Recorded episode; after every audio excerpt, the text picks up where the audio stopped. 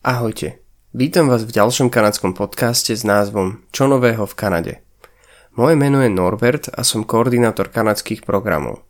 A dnes si povieme horúce novinky ku programom Working Holiday a Work and Study. Začneme s programom Working Holiday. Základné podmienky ku programu už sú už celkom známe, tak ako sme spomínali v minulom podcaste. Odvtedy nás kanadská vláda príjemne prekvapila – IEC programy sa otvorili 1. marca o 15. hodine nášho času. Do púlu na Working Holiday je už teda možné sa zaradiť.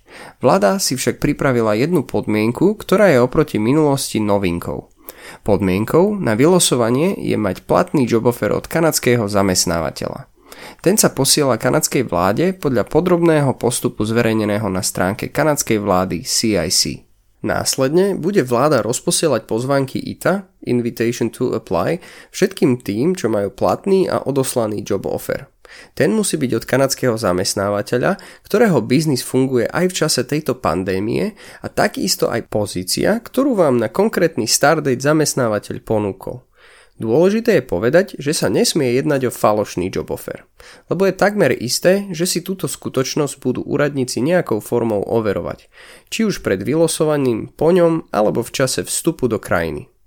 Následne bude ten proces podobný tomu, ako bol doteraz. Príprava aplikácie a dokumentov, submit, uhradenie poplatku či biometric enrollment – respektíve odobratie odtlačkov a biometrickej fotky tváre vo viedenskom Visa Application Centre. Čo sa týka job offeru, tak ten viete získať aj cez našich overených zamestnávateľov. Zariadíme vám Skype call a po interviu nám zamestnávateľ odošle váš job offer. Ten podpíšete, tak, je, tak ako aj vy, aj zamestnávateľ. Stáva sa z toho tým pádom oficiálny dokument pre vás oboch. Poplatok agentúre sa hradí až keď vízum získate, teda ak vám príde correspondence alebo port of entry letter.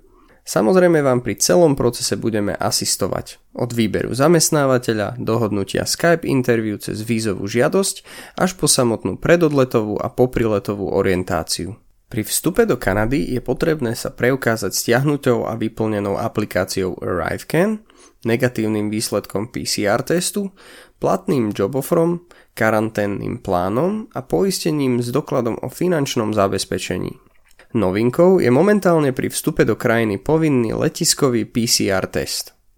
Ďalším krokom je povinná karanténa v štátom uvedených hoteloch minimálne na 3 dni.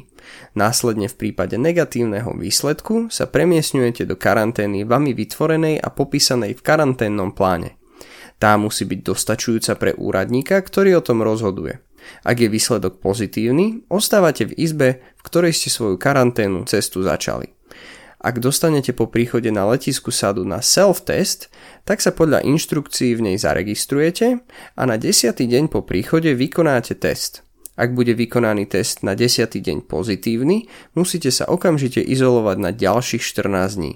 Ak je negatívny, tak čakáte do skončenia 14-dňovej karantény a ste slobodní. Buknutie hotelu je podmienené 48 hodín pred príletom do Kanady iba v štátom regulovaných hoteloch. Cena sa môže vyšplhať za 3 dní karantény až na 2000 kanadských dolárov. Samozrejme záleží od hotela alebo provincie.